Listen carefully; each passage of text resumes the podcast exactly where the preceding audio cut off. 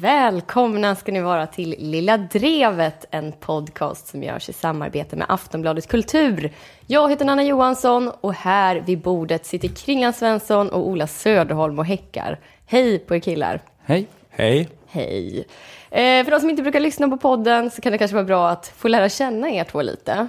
Det inte, men- Därför tänkte jag rivstarta det här avsnittet med en sorts moralkompass. Eh, heter det så förresten? Det beror på vad du menar. Alltså, är det här som P3 Christer? Typ. Eh, Jag kommer ställa tre frågor om vad ni tycker om olika grejer och ni ska svara om ni tycker att de här grejerna är rätt eller fel. Är ni med? Mm. Läskigt. Eh, Är det rätt eller fel att göra slut via sms? Eh, Det är väl Fel. rätt. Jaha. Tyckte ni lite olika? Är det rätt eller fel att inte bjuda alla i klassen till sitt födelsedagskalas? Det är rätt. Eh, Jag tycker också att det är rätt. Det är rätt. Okej. Eh, Tycker ni att det är rätt eller fel med... eh, det omtvistade militära samarbetsavtal som Sverige har med diktaturen i Saudiarabien. Är det nu rätt eller fel att Sverige kränger vapen till en av världens värsta diktaturer? Hmm. Nu blir det knivigt. Jag tycker det är fel. Ola? Ja, men jag tycker också att det är fel. Men nu fick lyssnarna lära känna er lite bättre i alla fall. Eh, eh, och de Bjussigt flesta, ja, de flesta håller ju med er här, eh, med den sista frågan. De är inte särskilt förtjusta i det här militära vänskapsbandet som svenska regeringen och Saudiarabiens regering knutit eh, runt sina handleder. Ändå har det här avtalet nu gällt sedan 2005 och det finns fortfarande i alla fall en människa som ohämmat brinner för att Sverige ska fortsätta samarbetet med Saudiarabien. Eh, Den människan var med i Agenda i söndags, om ni såg på det. Eh, nej. Eh, jo, vad gjorde han PM Nilsson? Det är PM Nilsson från tidningen Dagens Industri. Eh, Han var i studion för att argumentera den här frågan mot eh, Miljöpartiets Walter Mutt, känd för att ha ett namn som absolut inte låter konstigt. Och känd också för att säga att vi ska ge asyl till Edward Snowden utan att förankra det någonstans. Bara gå ut och säga det. Så blev det en, jobb, That's Mutt. det blev en jobbig kväll för Gustav Fridolin i Agenda efter det. Jag minns han bäst från Galenskaparnas film Monopol. Där var det Walter Mutt. Eh, hade en väldigt rolig karaktär. Ja, just det. Han var en rolig bov. Va? Ja, precis. Jag tror det var någon sån. Han hade rödprickig kostym. Och en lodenrock. Eh, Men åter till PM Nilsson. Eh, eh, Redan när han presenterades så förstod man att han skulle få kämpa lite, lite i uppförsbacke. PM Nilsson, eh, vi ska säga att, eh, att hitta någon som försvarar avtalet, det visade sig inte vara helt lätt. Inte helt lätt. Eh, Vi har alltså ett samarbete som uppenbarligen måste haft stöd en gång i tiden, men som ingen riktigt vill stå för eh, just nu. Ingen förutom PM Nilsson som gladeligen eh, tar på sig den här rollen. Vad har han för argument då för att vi ska fortsätta med det militära samarbetet med Saudiarabien? Det är skillnad på att ingå avtal och att säga upp avtal. Bra och tydlig inledning. Att bestämma sig för att göra en grej och att bestämma sig för att sluta göra den grejen. Det är olika saker det. Och att nu, tio år efteråt, när situationen varken i Saudiarabien eller i Sverige har förändrats, eh, säga upp det är en väldig markering. Eh, här tycker jag att han tappar lite. Han har kanske rätt i att situationen i Saudiarabien inte har förändrats. Men att bloggare som för tio år sedan piskades och fängslades idag piskas och fängslas exakt lika mycket och inte mer eh, är kanske inget jättebra mått på att något fungerar så bra att vi vill stödja det. Vi vill inte göra en markering. Nej, precis. Varför skulle vi vilja göra en markering mot något sånt? Det blir för starkt. Vi kan väl vara lite emot Saudiarabiens diktatur. Ja, jag är emot Saudiarabien, men inte göra markering emot. Där går, går min gräns i alla fall. Vilken bra dag på jobbet för Walter Mutt. Verkligen. Eh, Men jag tänker det är inte som att en saudisk kvinna som håller på att stenas för att hon gjort något så horigt som att kyssa någon finner tröst i tanken på att de skulle ha blivit precis lika stenad för tio år sedan. Skönt att de i alla fall inte har lagt på en två, tre stenar på kasthögen det senaste decenniet. Eh, en på tanke jag gissar att hon inte tänker. Nej. Eh, Har ni sett den här bilden som delats på sistone som föreställer en saudisk eh, kvinnorättskonferens? Ni har inte sett den? Nej. Det är en bild på eh, hundratals män och inga Ah, kvinnor. okej. Ah, ja, eh, och jag tänker att när PM Nilsson ser den bilden så myser han åt att antalet kvinnor säkert var noll för tio år sedan också. Så det har i alla fall inte varit någon negativ utveckling. Vill du säga någonting? Nej, jag vet, det bara lät som en sån uh, skämtruta, någon Ja. sån far side cartoon. Saudisk kvinnokonferens. Det är, som- det är några på en utställning som står och tittar på en helt vit tavla. Så här, vad är det vi tittar på? Jo, det är en saudisk kvinnokonferens. Boom. Boom, där satt en Larsson. Vi kan lyssna vidare på eh, herr Nilssons argument för varför vi inte ska säga upp det militära avtalet med Saudiarabien. Det skulle få väldigt starka negativa konsekvenser eh, vad gäller Sveriges roll som handelsstat. Där en av, Sveriges finaste, en av världens finaste och mest välskötta demokratier ingår den här typen av avtal, då förutsätter omvärlden att vi har eh, tänkt igenom situationen. Ordet eh, Finaste, eh, är kanske inte det första som kommer till en när man tänker på en demokrati som sätter vapen i händerna på förtryckare. Det var inte det Björn Afzelius tänkte på.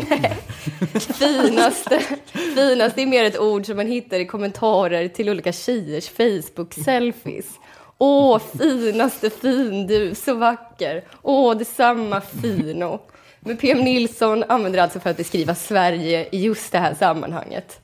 Finaste Sverige, så himla fint med militära samarbeten med finaste Saudi. Eh, nu får jag mig lite här, men faktum är att den här väldigt mysiga fintonen inte bara hittas i PM Nilssons argument, eh, utan också i själva avtalet som allt handlar om. Jag har läst igenom det eh, eftersom det är en offentlig handling, i alla fall här i demokratins Sverige. Lite värre för våra saudiska kollegor.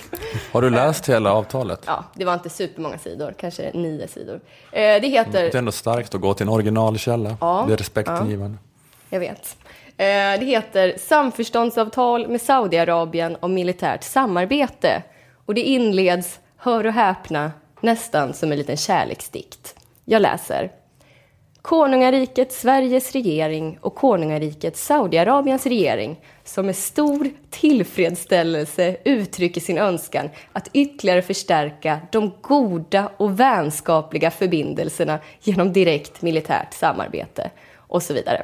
Supermysig ton. Vi ingår inte bara i ett samarbete med en diktatur. Vi är så jävla, jävla tillfredsställda över att ha så goda och vänskapliga förbindelser att vi till och med skriver med det i kontraktet. Fina, fina Saudi, finaste fin-Sverige. Åh, så mysigt det är att vara bästis kungariken. Det är lite, eller inte, det är inte lite märkligt, men att det är två konungariken som är helt jämförbara. Ja, men de har verkligen ansträngt sig för att hitta nu gemensamma nämnaren. Vi är också ett kungarike. Vår kung får bestämma så här vilka strumpor han får ha på sig. Han är liksom som en Samhall-jobbare typ med. Ja, för det är också roligt att eh, de som har undertecknat eh, det här avtalet, i Sverige så är det eh, före detta försvarsministern och där är det kronprinsen. ja. Det ser illa ut i hela världen utom i Saudiarabien. Jag bara wow, kronprinsen, eller kronprinsessan, vi har ingen kronprins. För det hade varit odemokratiskt om man fick ärva, om bara pojkar fick ärva sin makt. Så, men, ja, de har hittat rätt samtalspartner. Det som slår mig är eh, att om man nu en gång var så här entusiastiska över att typ få sova sked med Saudiarabiens styre, eh, så borde det väl inte vara något problem att hitta fler än PM Nilsson som vill argumentera i till exempel Agenda. Eh, den som framför allt borde vara postergirl för samarbetet är ju före detta försvarsministern och socialdemokraten Leni Björklund som var den som undertecknade det här sockersöta avtalet. Eller bara någon av alla politiker som hjälpte till att driva igenom det. Mm men det är inte så unikt att typ vara för det här på något sånt sätt. Det är ju bara, som de sa, svårt att hitta någon som vill vara i tv och prata om det. Det är ju där PM Nilsson är för. Han är Ja, men jag hjälte tänker- på det sättet. Men man verkar ju ha varit så oerhört glada över det här samarbetet. Och jag känner så här, om deras hjärtan fortfarande klappar lika hårt eh, för vapensamarbetet så borde de säga det nu, inte hålla inne med lovorden.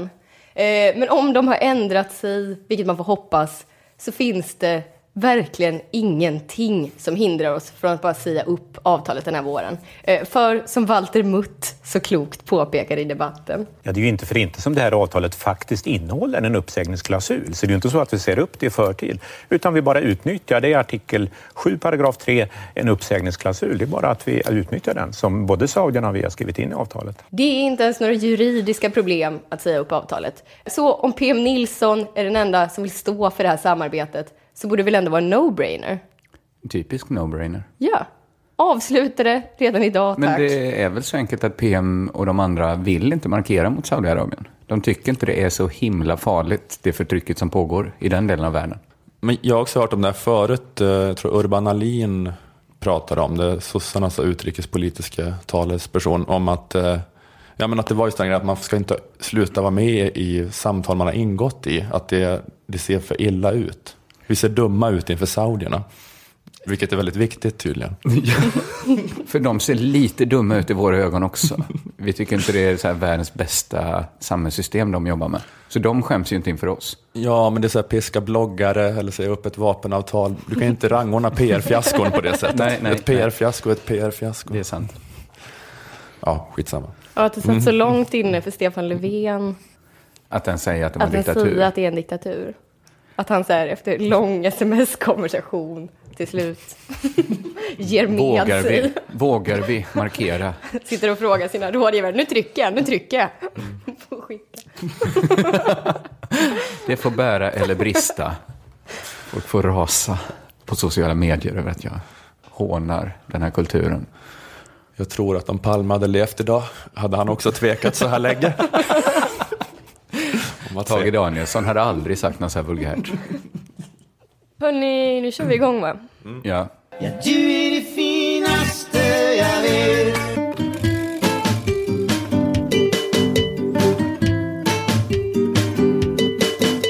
Lilla Drevet är ju en podd som många kallar Sveriges bästa podd och den görs ju i samarbete med Aftonbladet, deras kultursidor. Nu blev det som att du presenterar programmet en gång till. Var du inte Ja. nöjd med min inledning? Nej, men jag tyckte du sladdrade över så mycket i Saudiarabien. Okej, ja. Nej, jag skojar bara. Eh, nej, för jag menar bara att man, det kan vara vettigt att trycka på att vi ligger ju under Aftonbladets flagg. Eh, för jag hade tänkt kommentera Aftonbladet. Eh, Aftonbladet driver en kampanj just nu eh, som går ut eh, på att man hänger ut anonyma Flashback-användare Som Expressen gjorde för ett tag sedan. med avpixlat. Ja. Just det. Det går alltså ut på det viset att man avslöjar deras riktiga identiteter som man kommit över på något sätt. Och man undrar med vilken rätt? Med vilken rätt eh, tar Aftonbladet emot uppgifter från ett debattforum som de inte driver och bestämmer att ingen får vara där under falskt namn längre? Jag vill i alla fall veta vem den jäveln som skrev att jag var en usel komiker vid tråden om mig är. Du är på Aftonbladets Jag vill sida. att han ska korsfästa. Du vill ha namn och ansikte och hemadress. Det vill, ju, det, det vill ju många såklart. Eh, där påminner ju Men det lite... kanske är en primitiv känsla av mig. Det skulle kunna vara det. Mm. Och då får du väl godta bort om Hells Angels har de primitiva känslorna också och vill veta vem som skriver om dem. Till exempel, om man ska ta ett. En organisation som har sådana intressen. Eh, Det påminner ju lite vagt det här, liksom, jakten då på politiker som kanske uttryckt sig rasistiskt där. Eh, om när Janne Josefsson var ute och filmade eh, i valstugor. Just det. Det, det påminner lite om det hade varit så att Janne Josefsson filmade alla väljare om allt de hade att säga i hela deras liv för att hitta några smygfascister bland Moderaterna. Så var det inte när Janne Josefsson gjorde det. Eh, Han gick fram och ställde ledande frågor Precis. om invandrare typ. Och sen men, så, men liksom fick dem att säga det de egentligen tyckte. När de inte behövde stå för det. Eh, men om vi hade filmat alla väljare eh, när de talade fritt utan att veta att de var övervakare. Så hade vi kanske tyckt att det var ett för högt pris att betala för att få fram det här skopet. Det är min känsla i alla fall. Alla som skrivit på Flashback om otrohetsaffärer, drogberoende, depressioner, självskadebeteende eller bara vanliga saker som skulle gjort att de blev sparkade från sitt jobb. De måste nu sitta och förlita sig på Aftonbladets godtycke. den 600 sidor långa tråden om porrorsakad impotens. Precis. Som jag snubblade över häromdagen. Det kanske finns några där. berätta exakt hur det gick till. Det kanske finns några Hitta där... snubbla över då det blir dagliga googling på porrorsakar impotens. Eh, användaren Lilla Drevet for Life kanske hade valt att få behålla sin anonymitet i just den tråden. Ja, ja, men visst, vad där kände man att de, de som har trätt ner där i det mörkrets hjärta som den tråden var vill inte. vill att den ska vara kvar i mörkret. Det, Precis, jag tänkt- det finns ju fördelar med att saker får finnas i mörkret. Eh, I alla fall om folk blivit lovade mörkret. Eh, och inte behöver sitta nu och förlita sig på Aftonbladets godtycke. Att Aftonbladet då ska komma fram till att just deras hemligheter är inte av journalistiskt intresse. Fast alla vet att sånt kan ju förändras över tid. Förr ville bögar kunna träffas i anonymitet. Idag är det andra grupper. Det här skapar ju en rätt obehaglig maktförskjutning eh, när de som är tänkta att granska makten eh, får makten att avgöra vilka som har rätt att vara anonyma och inte. Det måste man ju hålla med om. Det här problemet måste ju på något sätt Aftonbladet också ha brottats med innan de bestämde sig för det här. Men de har då kommit fram till att allas anonymitet kan röjas på Flashback. Ett övergrepp som alltså ska motiveras med allmän intresse, är tanken här. Att Men vet du hur de har gått tillväga rent, rent eh, tekniskt? det är ganska, jag tror jag vet ungefär nu efter att ha eh, forskat lite på det. Och, men det är ganska, eller det är inte så komplicerat, man samkör olika, jag kan inte riktigt förklara det. Men det är väl inte, eller, eller de de hänger ut är väl liksom människor med förtroendeuppdrag som liksom har missbrukat dem på olika sätt. Det de hänger är- ju inte ut random personer. Men du menar, men det är ett är problem ju- att, att, de har, att de har tillgång till materialet, att de har koll på alla personer, även om de då väljer att Exakt. gå på politiker och tjänstemän och det här. Du tycker att det är det som de har motiverat då, att de eh, granskar personer med offentliga förtroendeuppdrag. Då. Och det är väl skillnaden mellan deras och Expressens, då det var Fast de- random människor går och knackar på en gubbes dörr och bara random- ut med dig och berätta om vad du sagt på internet. Det är just random människors hemligheter de också eh, får, kommer över ju. Okej, det beror på om de... De kan välja att inte publicera dem. Men, eh, men de sitter ju på dem naturligtvis. men vet, så Eh, de vet vilka som står bakom alla användarnamn på... Nej, det beror lite på eh, om ens mailadress går att koppla till ens namn, Okej. skulle jag tippa. Men det där är en eh, teknik som håller på att förfinas, så det kommer liksom bli eh, enklare och, och liksom svårare att hålla anonymiteten på internet. Och Aftonbladet älskar tydligen det här. Och det stämmer inte riktigt med att det bara är personer i offentliga förtroendeuppdrag. Jag lyssnade på en telefoninspelning som en Flashback-användare la upp. Tyvärr är ljudkvaliteten lite för dålig för att spelas upp här. Där Richard Aschberg från Aftonbladet ringer upp och eh, frågar om han är användaren som uttalat sig om självmord i en tråd. Va? Ja, så det är ju, det, det är ju inte vad de säger att det är. Det, det, det, det är så uppenbart. Det första caset de hade, det var att de hade lyckats hitta en rasistisk läkare. Det finns en rasistisk läkare. Det är Aftonbladets toppnyhet. Är det här symptomatiskt för Flashback eller är det symptomatiskt för läkarkåren? Att det finns rasistiska element där. Trots att de har sin fina läkaretik då att luta sig mot. Alltså jag tycker just det caset säger något om hur folk ser på läkare. Att de skulle vara moraliska föredömen. Det är de ju såklart inte. Det är ju en gammal rest från tiden då underklassen skulle se upp på överklassen som moraliska föredömen. Sen fattade man ju att alla är samma grisar. Samma skitighet som finns i underklassen finns i överklassen också. Det måste man väl vara med om? Eller?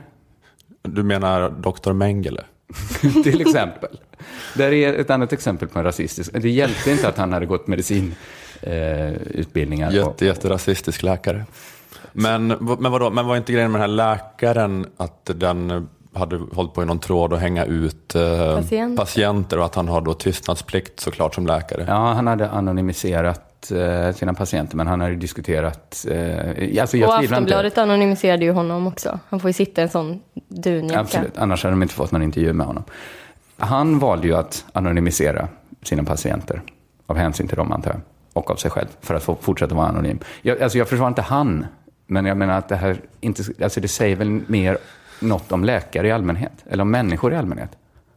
Att människor är rasister. men jag menar, bevisa det här att det är, alltså, eller bevisa det här, du, du säger att det inte är så enkelt att det är folk som sviker sina offentliga förtroendeuppdrag, men, eller jag vet inte hur man definierar ett offentligt förtroendeuppdrag exakt, men att, att det här är då en läkare som På fritiden. Ja, på fritiden håller på och eh, bryter mot sin tystnadsplikt. Han ska Och- väl ha sparken, men är det värt priset att kränka så många människors personliga integritet för ett sånt här case? Den, Något är, den här läkarens integritet. Nej, alla människor som blir, får sina identiteter eh, röjda av Aftonbladets medarbetare, alla, alla som jobbar med det här kan ju ta reda på precis vilka människor som har skrivit vad, när de liksom fläkt ut sina liv i desperation på, på forumet. Men Aftonbladet liksom tar ju bara reda på identiteten när de ser att någon har skrivit inlägg som då stämmer in på det här som de säger och bryter mot offentliga förtroendeuppdrag. Det är ju då de hackar användaren. Eller vad man säger, hackar. Jag vet inte. Det är så tuff. Det är inte riktigt så det går till. De går bara in i cyberspace och hackar. att de, de skulle gå med en så känslig trål. VVV. Du tror att de har en sån trål som liksom bara fångar upp de fula fiskarna? De får såklart massa människors allra innersta hemligheter med sig. Men jag tänker att de läser först och sen så ser de vad som har skrivits och sen Men jag, jag vill inte att någon jävla journalist på Aftonbladet läser om saker som jag inte väljer att dela med mig till dem om. Även om de som inte, sen inte väljer att publicera det.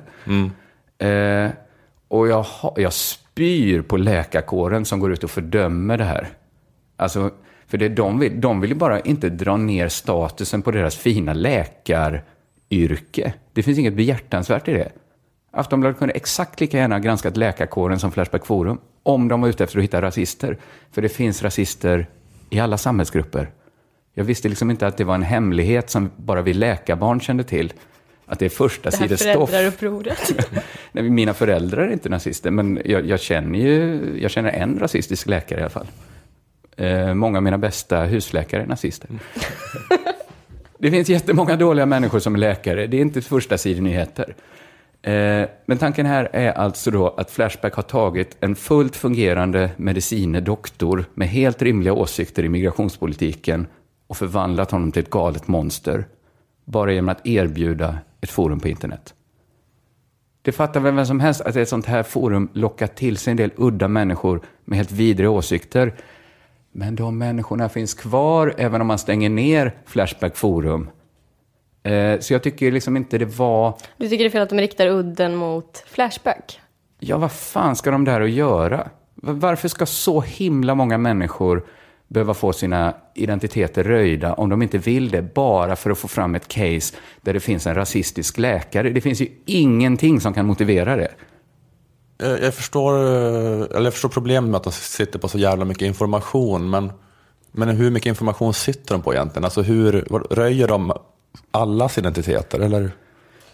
Alltså det, det kommer gå i framtiden såklart om man jobbar med de här metoderna. Nu tror jag att man måste ha en lättidentifierbar e-mailadress till exempel.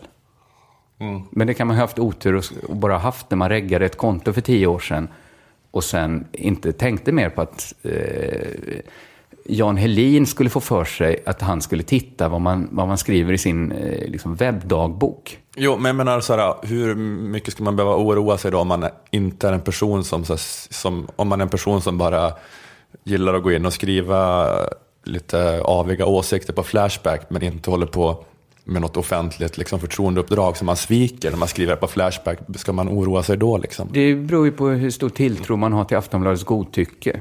Men jag menar så här, det är klart att Flashback kommer väl täppa till de här luckorna får man väl hoppas. Så att Aftonbladet inte kan vara där med sina klåfingrar. För det, det, här, det var ju inget supercase de hade med läkaren. Det kan nog alla vara överens om. Att en anonym läkare erkänner att han skrivit rasistiska saker anonymt. Det är ju inte första sidnyheter. Det motiverar ju inte alls det här. Men å andra sidan så har ju inte alltid kvällstidningarna supercase i sin nyhetsvärdering. Ibland är det ju Laila Bagge odlar hår i armhålan. Jag tycker det är snyggt. Citat Laila Bagge. Det kan ju också vara ett supercase de har.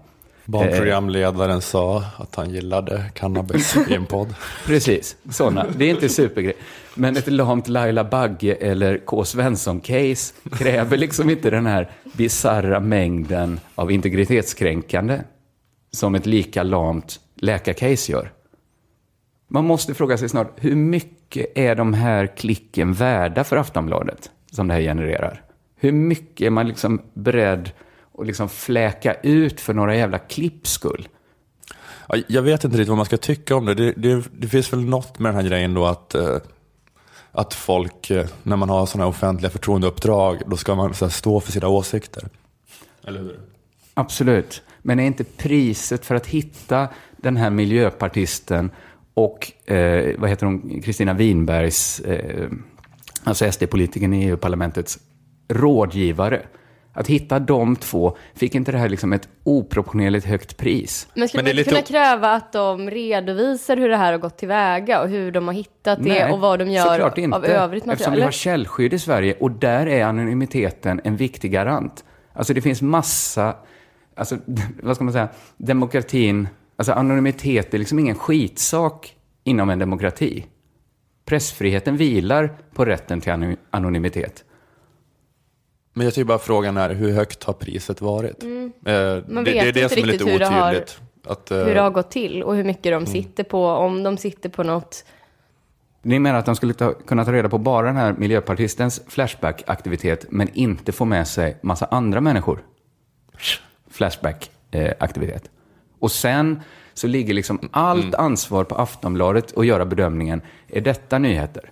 Ja men så där är det väl ganska mycket tror jag med yttrandefriheten. Det finns väl jättemycket som jättemånga kan göra. Man kan ju så här, samla register på romer, men det bygger ju lite grann på folks är- goda vilja att inte göra det. exakt som att samla på sig ett register över romer. Ja, men jag menar, de, kanske inte har, de har kanske inte samlat, de har bara kollat på de här människorna med offentliga förtroendeuppdrag, sen har de inte samlat in information kommer om vanliga människor. materialet och när, när liksom samhällstendensen bara... Men vet du att det finns ett material som de har? Du, Vad- med, rad av människor som beskriver dem sedan. Det är klart. Porrorsakade impotens. Det är klart på, att de på, har. På Aftonbladet. Det, det är väl klart att de har. De har ju ett jättematerial och sen gäller det ju att skilja brus och signal ur det, vad som är viktigt. Men allt det bruset som inte är, som bara är människors innersta hemligheter, den har de såklart också.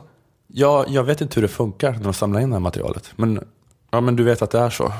Du är säker på att det inte har varit att de har fått tips? Du, den här killen har berättat för mig att han har suttit jättemycket på Flashback och skrivit Nej, skit. utan det är ju ett material de, de kommit över. Ja, men jag tänker att först måste de ju ändå läsa på Flashback och se när någon skriver jag är läkare, jag har haft de här äh, patienterna som liksom är Men menar du att, störiga menar du att den här miljöpartisten skrev, jag är miljöpartist och jag har de här åsikterna. Jag sitter för Miljöpartiet i landstinget. Kanske men då- att han sitter som politiker. Alltså, eller, vadå, men, men, men, hur hur ska de annars hitta det menar du? Men okej, då måste jag dra hela. Det handlar ju såklart om att köra liksom IP-adresser mot... Och det, jag kan inte riktigt förklara det här, för jag kunde det igår. Men det handlar inte så att de får ett tips. Användaren, eh, liksom, eh, lilla drevet for life, eh, är egentligen Ola Söderholm. Så ser det inte ut. Det här är liksom en, en större liksom analys av, av ett material där man får med sig massa saker. Och dessutom så är det, även om de bara skulle få de här tipsen, så vilar det numera ett hot över alla som vill vara anonyma på internet. Att när som helst, när som helst som Aftonbladet känner för det, så kan de hänga ut dig. Och det enda du kan förlita dig på, det är att de inte värderar det som en nyhet. Men eftersom de uppenbarligen värderar vilken skit som nyhet som helst, till exempel att de har hittat en rasistisk läkare på Flashback Forum, så går ingen säker det finns ju någonting om liksom, den här klickjournalistiken bara fortsätter liksom dominera. Då finns det ju, snart måste ju Aftonbladet bestämma var har de sin gräns för vad klick, för när liksom eh, värdigheten måste få gå före klicken. För annars kommer ju det hängas ut liksom vad som helst som kan gener- generera klick om man nu börjar liksom schackra och förhandla om den eh, personliga integriteten. Ja, det känns som att eh, Nyheter 24 skulle nog kunna hänga ut vad som helst därifrån. Om de kom över det här materialet. Ingen aning. Jag tycker Aftonbladet, eh, det är de som är vidriga. Nyheter Ja, 24 men det är väl ändå någon något slags eh, regel de har då ändå med det här offentliga uppdrag. Fast det lät ju inte så med den här självmordsgrejen då i och för sig. Det lät ju att han, han hade blivit uppringd. Nej, eller läkaren tycker jag, men... Men var inte det att han som läkare har en liksom plikt att eh, inte prata om sina patienter? Jo, jo, som ändå absolut. är ett offentligt uppdrag? Eller, eller jo, hur man men han ska väl ha sparken då. Han ska väl liksom inte straffas av Aftonbladet. Alltså jag vet inte varför. Det finns något så här äckligt med att Aftonbladet vill vara eh, ett maktinstrument på det sättet. Men det är väl eh, sättet han kan få sparken på, i och för sig. Att det avslöjas på det här viset. Hur skulle det annars avslöjas? Nej, men det skulle väl vara att han uttalar sig på något annat sätt eller att det syntes i hans professionella arbete. Ja, men ja, precis. Att han var rasist och därför kanske mindre empatisk och därför mindre lämpad att arbeta som läkare eller något. Det hade väl varit fullt rimligt. Men samtidigt, om man bara återkommer till så här, även om han är en vidrig människa, så var det värt det, det här liksom schackrandet med den personliga integriteten för att hänga ut en läkare. Det är väl klart man ska få vara anonym. Det måste man väl få vara. Så länge man inte dödshotar någon. Nej, men det är väl klart att eh, Säkerhetspolisen ska ha span på terrorister till exempel, eller misstänkta terrorister. Så måste det bli. Eller det vill i alla fall jag ha lite eh, den typen av säkerhet. Misstänkta terrorister och den som skriver taskigt om Ola. Men jag menar så här, om de sa att vi måste övervaka alla människor hela tiden för att undvika terrordåd, då skulle jag ju säga så här, då kanske det är värt att ha lite terrordåd. Alltså att man får ju göra sådana riskbedömningar hela tiden. Men om, om liksom man ska göra riskbedömningar med den personliga integriteten för att Aftonbladet vill ha lite extra klick, då tycker jag att det är inte samma sak. Ja, men det är väl det här om att vissa, sa- vissa personer ska inte prata anonymt om vissa saker. Nej, Till exempel i det här fallet med läkaren, eller så kanske politiker som har förtroendeuppdrag inte ska så här, sprida liksom, så här, då massa dyngåsikter som de inte vågar stå för. de är hycklare i så fall. Det kan man ju säga. Kan man hänga ut dem då? Jag vet inte. Ja, jo, ja. Det, det, det väl, beror väl på vad, vad man tycker. Ja, väljarna kanske har rätt att veta vad de röstar på. Jag vet inte. Jag tycker ändå priset är lite väl högt med total övervakning av all webbaktivitet bara för att veta vad våra politiker tycker innerst inne. Jag säger väl att det är ett precis lagom pris då. så att vi får någon balans här. Perfekt. Fått slut på det här skiten.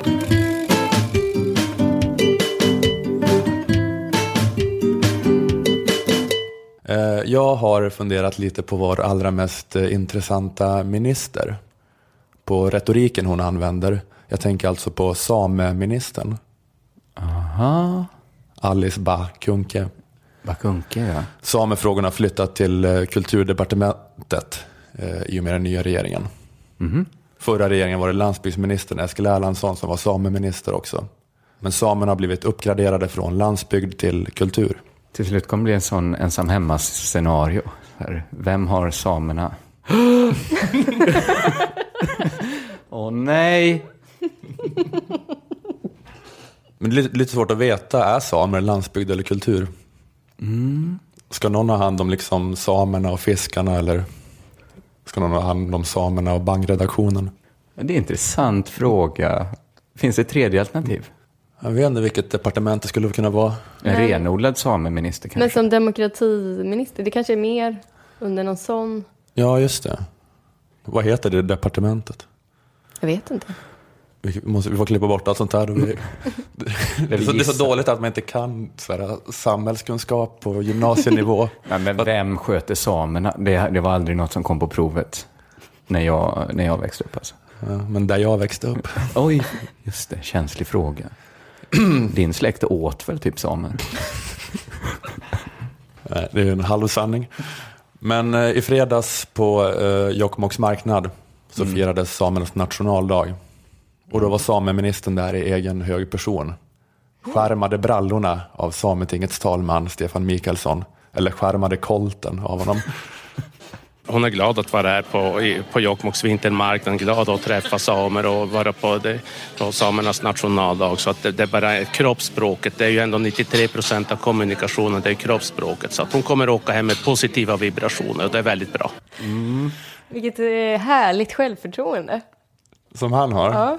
Att, eh, ja, han var bara Hon uppfylld av... älskar det. Hon älskar samerna. 93 procent av henne visar det tydligt. Ja, det är den korrekta siffran tydligen. 93 procent är kroppsspråk.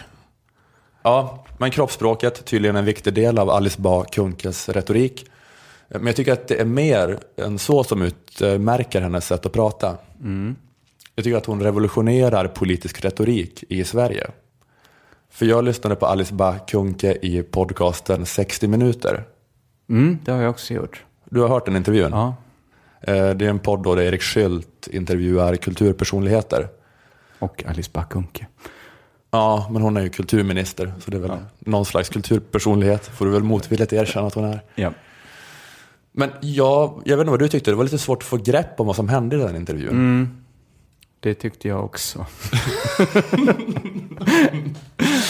Jag blir jättenyfiken, jag har inte hört den. Ja, men hon har en sån liksom total så här, antipolitikerstil. Ja, Extremt inte mediatränad. Eller, Nej, nej, men inte på ett exakt. klassiskt sätt i alla fall. men jag upplevde det som att allt hon sa var så fruktansvärt ointressant så att det var som när jag tittar på vädret. Att jag glömmer, jag se, sitter där och tittar men efteråt så kan jag liksom inte säga vad det var för väder de förutspådde. Att det går liksom inte in. Ja, jag, ja, jag hade inte riktigt den upplevelsen. Jag blev lite förhäxad utav... Ja, jag var lite Men det mer var ju som... sa- aldrig tråkigt, när det är tråkigt. Jag tror jag mer var som Sametingets talman Stefan Mikaelsson. att jag, jag sögs in utav Bakunkes eh, unika charm, eller vad man ska kalla det. Men jag bara tänkte så här, den klassiska medieträningen som politiker har, det är ganska mycket så här att man inte tar in frågan som journalisten ställer. Nej, just det. Utan man säger bara det budskap man har bestämt sig för att man vill ha ut. Alltså oavsett vad journalisten frågar. Man har ett färdigt budskap i ämnet som man kommer säga oavsett hur frågan är formulerad. Stefan Löfven, under nästa mandatperiod ska svensk kärnkraft fortsätta bedrivas som den görs idag? För det första har jag sagt hela tiden, säger igen, sträck ut en hand igen. Vi måste hitta en eh, blocköverskridande överenskommelse. Det här, energin är som med försvaret, den måste ha långsiktiga förutsättningar. Ja, men du, du vet, det, var, en- det var formulerat som en enkel ja eller nej-fråga som man inte ville svara på. Och den där harangen hade Löfven då planerat att gå in på när ämnet energipolitik kommer på tal. Så hade han tänkt säga det där.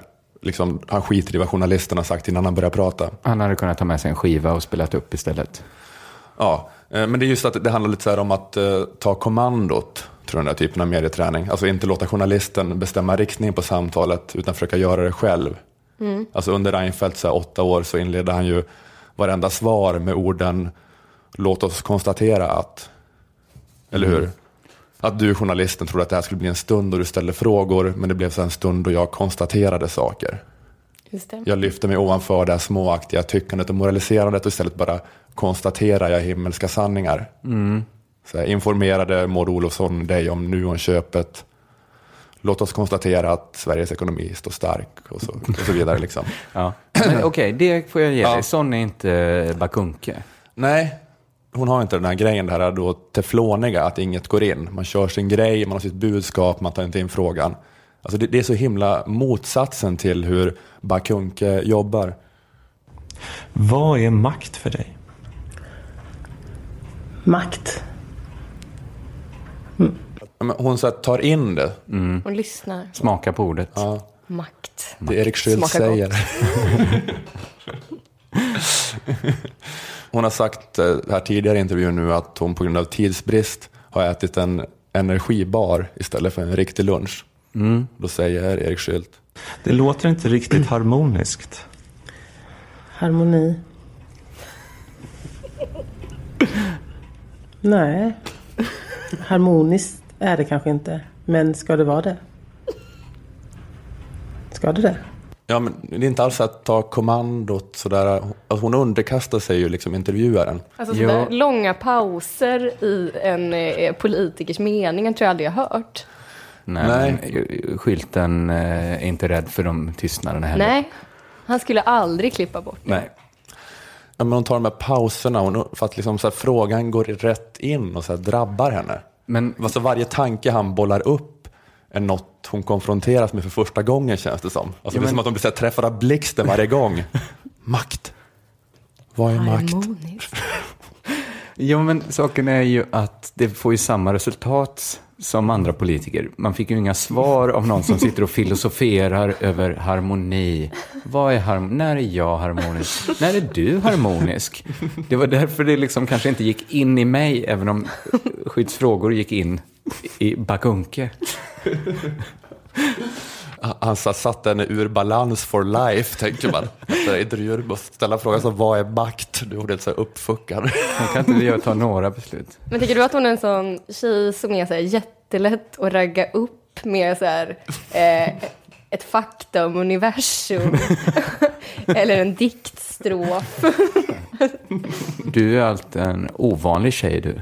Ovanlig? Ja, det kanske jag är. Ja, kanske. Vad är vanligt? Måste man vara vanlig? Jag har nog alltid... Eller jag vet inte. Oj, det har jag aldrig tänkt på. Eh, Låter det jätte... Hur tänker du att det låter? Nej, alltså... Förstår du? Jag, ja, men, Blir det ett konstigt svar? Tycker du att jag behöver förändra något? I mitt sätt att prata? Ja, men hon, mm. hon, hon, hon är ju också då, det är inte det här att ta kommandot, utan hon söker ju bekräftelse. Hon ser ju intervjuaren som en auktoritet. Inte bara som någon så här tönt hon ska trampa över, som kanske Ja, politiker det. brukar göra det är, annars. ju, det är ju sympatiskt på något sätt. Att hon inte liksom sitter på... Man tänker sig att hon inte sitter på en mycket högre stol när hon tar emot Erik Skylt. Nej, verkligen inte. Verkligen inte. Att de sitter på två kuddar på golvet och kokar te från ett Triangia-kök. Mm. Ja, Eller så här, ligger på en soffa med huvudena mot varann. Under en gammal hä- hästfilt från Peru som hon tagit med sig. Tittar på som Erik Skylt hade också som med sig en hästfilt så de behövde inte dela. Erik Skylt säger, det där är Karlavagnen. Mm. Karlavagnen. ja, det är det kanske. En vagn. För Karl. Många av de här stjärnorna har redan slocknat. Då dör Alice Bah. Ja. Vi ser bara ljuset har färdats hit, men de har slocknat. Men vi kommer inte se att de har slocknat för de flera miljoner år. Då går hon upp och testar att släcka i taket.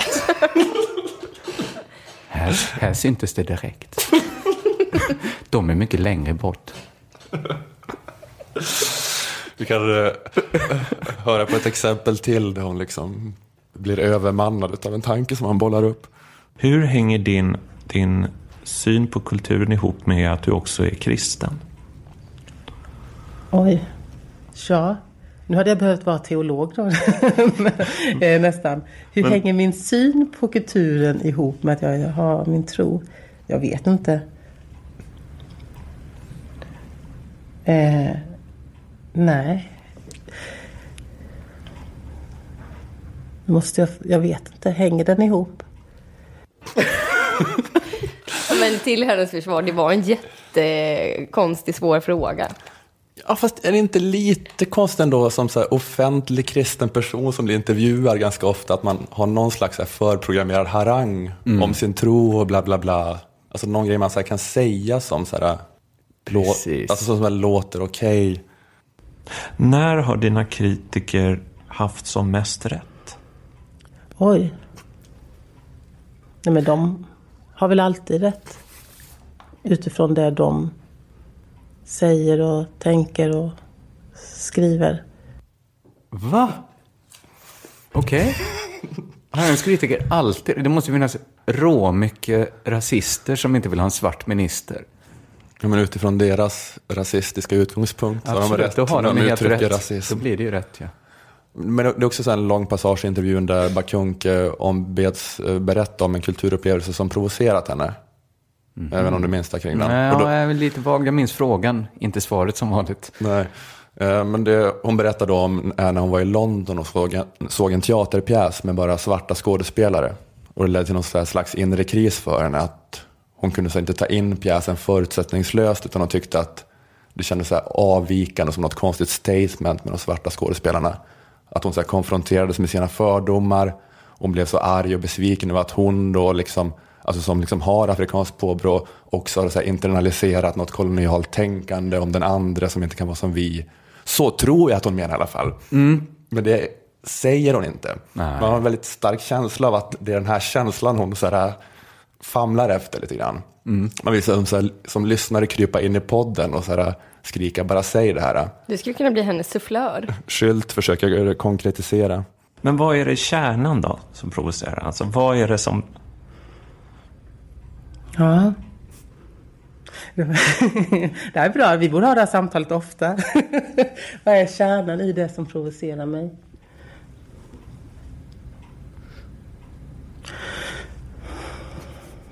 Ja, men kärnan i det som provocerar mig är nog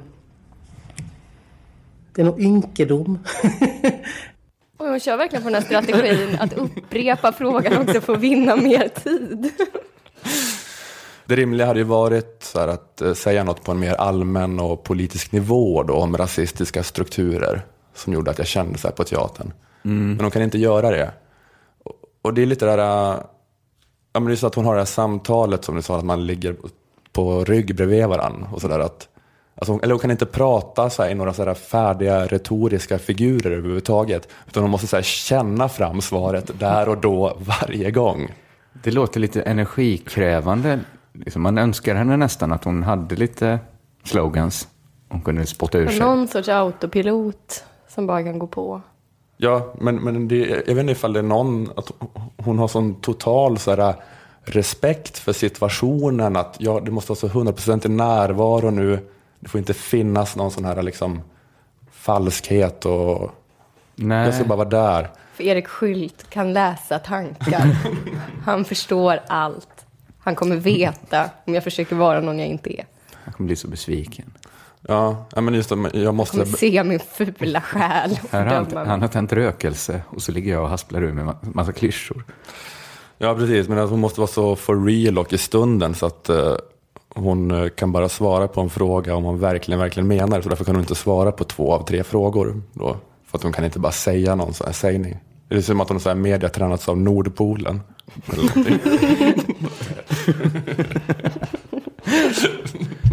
Nordpolen och en riktigt bakis kliar upp. Så att det tassarna i henne.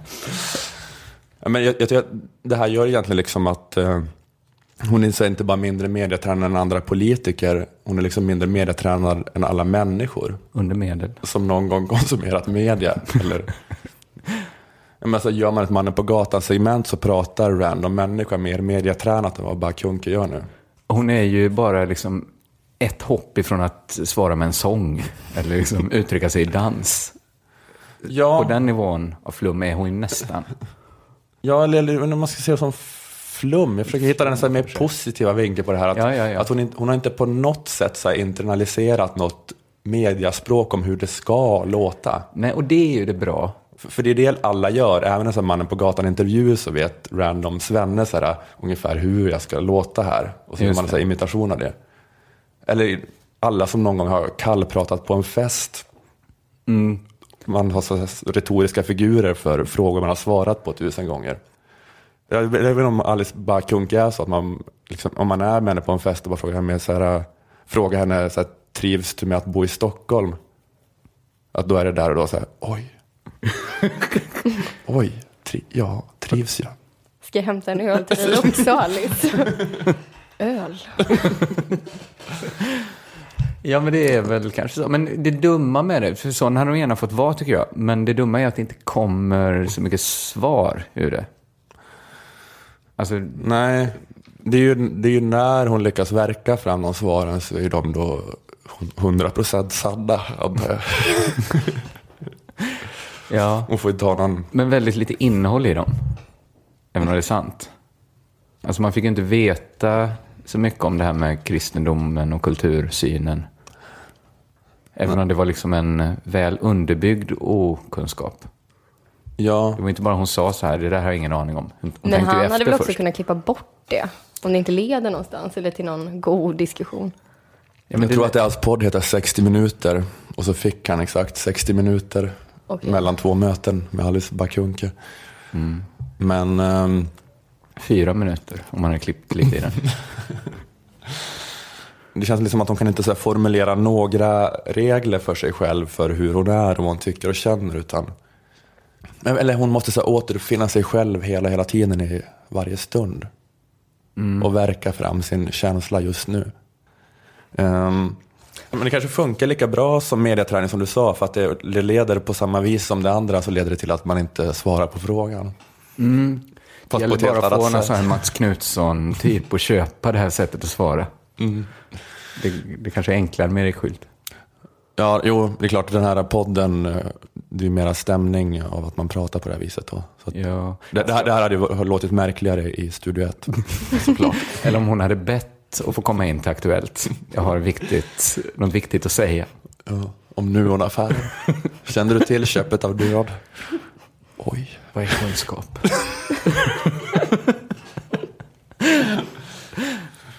Ja, men jag, jag tycker att det, jag det var fascinerande. Mm. Jag är ändå ganska positiv till det här. Mm, ja, men det är ju något annat i alla fall. Ja. Jag känner att jag verkligen kan relatera till det här att inte kunna avsluta en hel mening och att man landar i ett, eller jag vet inte, ofta liksom. Men eh, jag är inte politiker heller, så det, Nej. det ställs kanske inte samma krav på mig heller att vara superbra på att prata. Jag vet inte, jag tänkte att det var lite negativ eh, stämning kanske, kanske kring hennes ministerskap än så länge. Men jag känner att, de, att det är new rules, att vi är för Alice Bah Ja. Men är det att du uppskattade den norrländska tystnaden i det här samtalet? Att någon verkligen tänker efter, eh, inte öppnar munnen i onödan? Nej, jag tror jag bara gillar att hon var en härlig excentriker. Alltså det, jag känner att det, var, det är det som har kommit fram nu, att hon är fan rätt unik.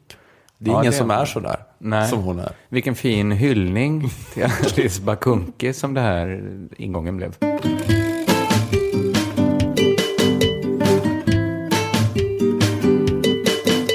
Det sägs att alla partier rör sig mot mitten. Vänsterpartiet är inte kommunister längre. Och en moderat har inte längre ett kranium från en gambiansk pojke som askfat. Det är inte den typen av moderat de vill kabla ut längre. Nej. Vänsterpartiet skickar heller inte fram en... De nya moderaterna har inte det. Nej, de nya, de nya vänsterpartisterna skickar inte fram en partiledare som säger att han älskar Kuba och att den kubanska revolutionen är ett föredöme för alla förtryckta grupper runt om hela världen. Utan alla kryper liksom in mot mitten. Det är ju en känsla man har. Eller åt höger. Ja, men det kanske inom mitten och så längre mot höger. Men liksom det, Du, jag hörde någon säga att eh, Folkpartiet i mitten av 70-talet hade förslaget att eh, eh, löntagarna skulle ha majoritet i företagsstyrelser eller något sånt där. Precis, de ju- och, och det hade, hade Vänsterpartiet sagt det idag så hade de liksom, ja det hade, det hade varit eh, att begå seppuku i princip. Precis, men det är Fast det var så sjukt. ett kluster runt mitten som har, för, och mitten har förskjutits åt höger. Det kan man väl, det tror jag alla är liksom både känsla och fakta Mm, talar mm. för.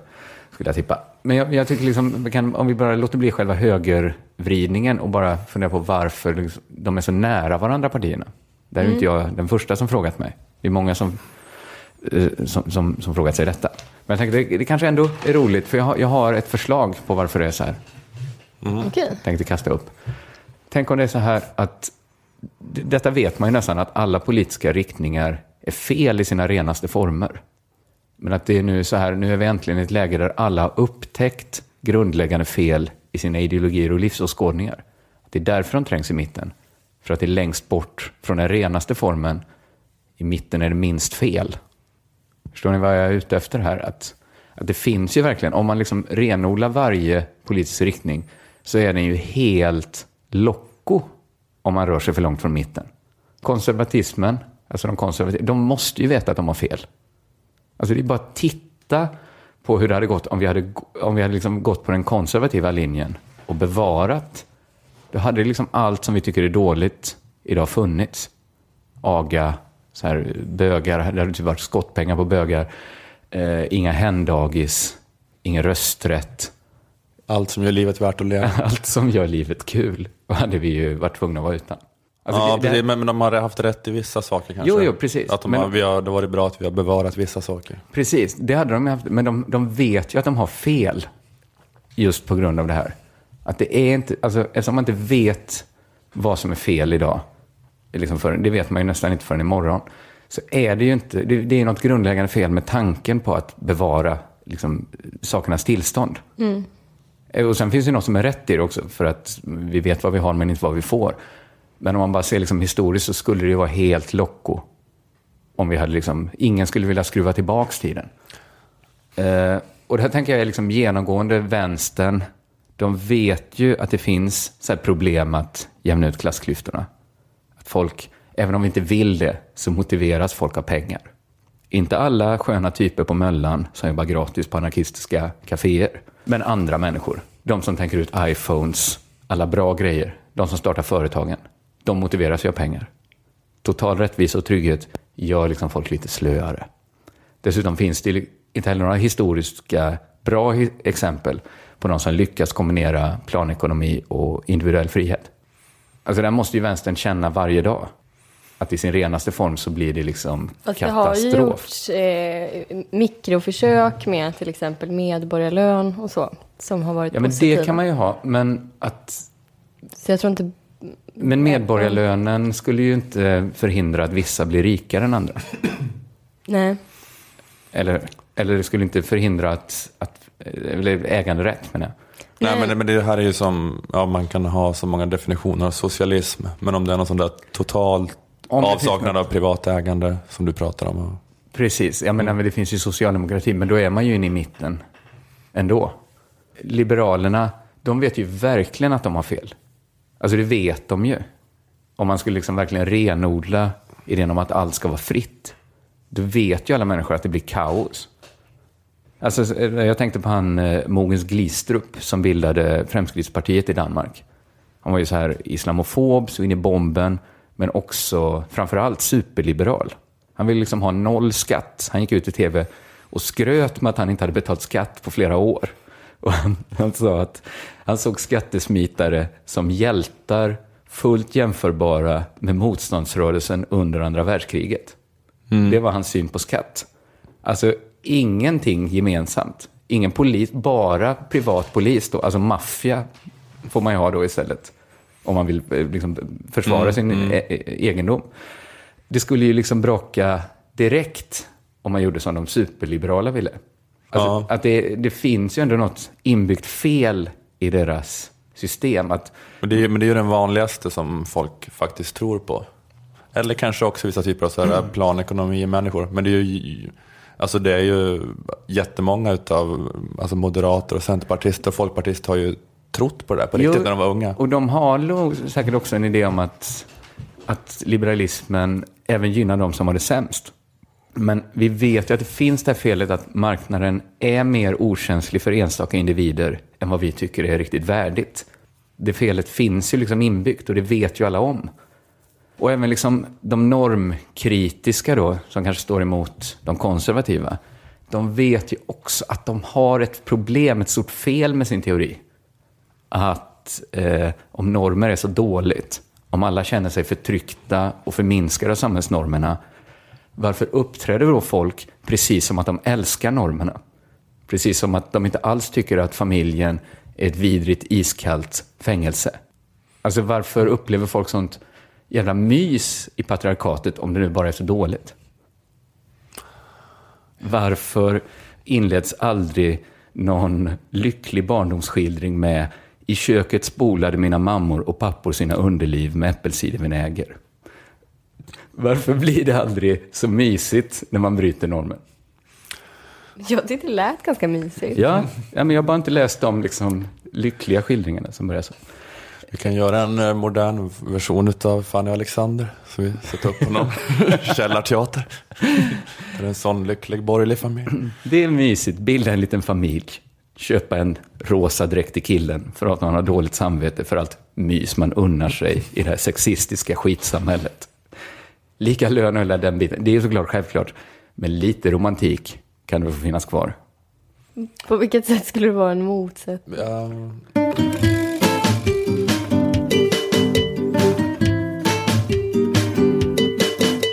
Kan göra lite reklam för eh, när vi är ute på vägarna och kör stand-up comedian.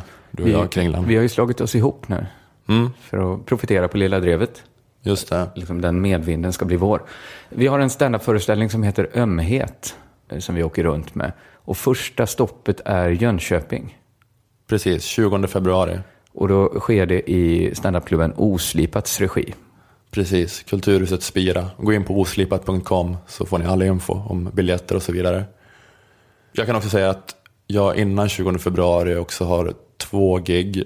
Eh, Hallstahammar 13 februari på något som heter Big Comedy in Little Sweden. Eh, googla det ifall du bor i Hallstahammar och lyssnar på Lilla Drevet. och så ska jag vara i Helsingborg på The Tivoli 18 februari. Eh, med bland andra Sinat Pirzadeh. Aha. The Tivoli Helsingborg.